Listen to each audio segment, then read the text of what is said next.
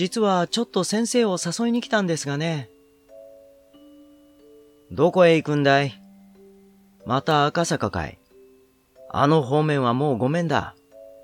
先だってはむやみに歩かせられて足が棒のようになった。今日は大丈夫です。久しぶりに出ませんか？どこへ出るんだい？まあお上がり。上野へ行って虎の鳴き声を聞こうと思うんです。つまらんじゃないか。それよりちょっとお上がり。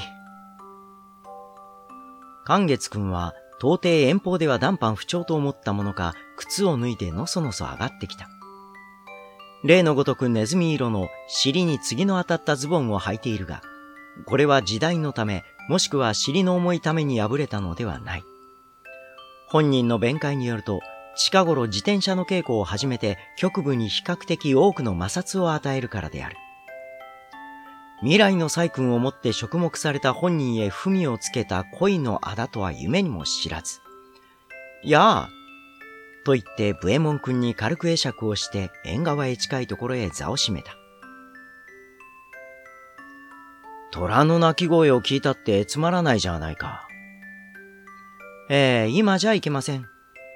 これから方々散歩して夜11時頃になって上野へ行くんです。へえ。すると公園内の老木は心身としてものすごいでしょ？そうさな。昼間より少しは寂しいだろう。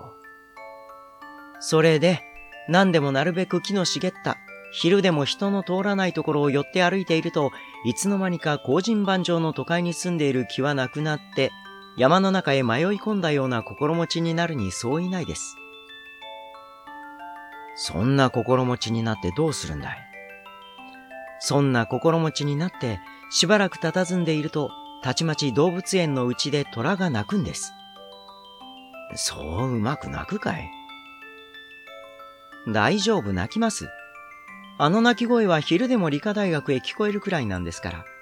深夜劇石として死亡人なく、危機破題に迫って地味鼻をつく際に、地味鼻をつくとは何のことだいそんなことを言うじゃありませんか、怖い時に。そうかな。あんまり聞かないようだが。それで。それで、虎が上野の老産の歯をことごとく振るい落とすような勢いで鳴くでしょものすごいでさ。そりゃあものすごいだろう。どうです？冒険に出かけませんか？きっと愉快だろうと思うんです。どうしても虎の鳴き声は夜中に聞かなくっちゃ聞いたとは言われないだろうと思うんです。そうさな。と、主人はブエモン君の愛玩に冷淡であるごとく、寛月君の探検にも冷淡である。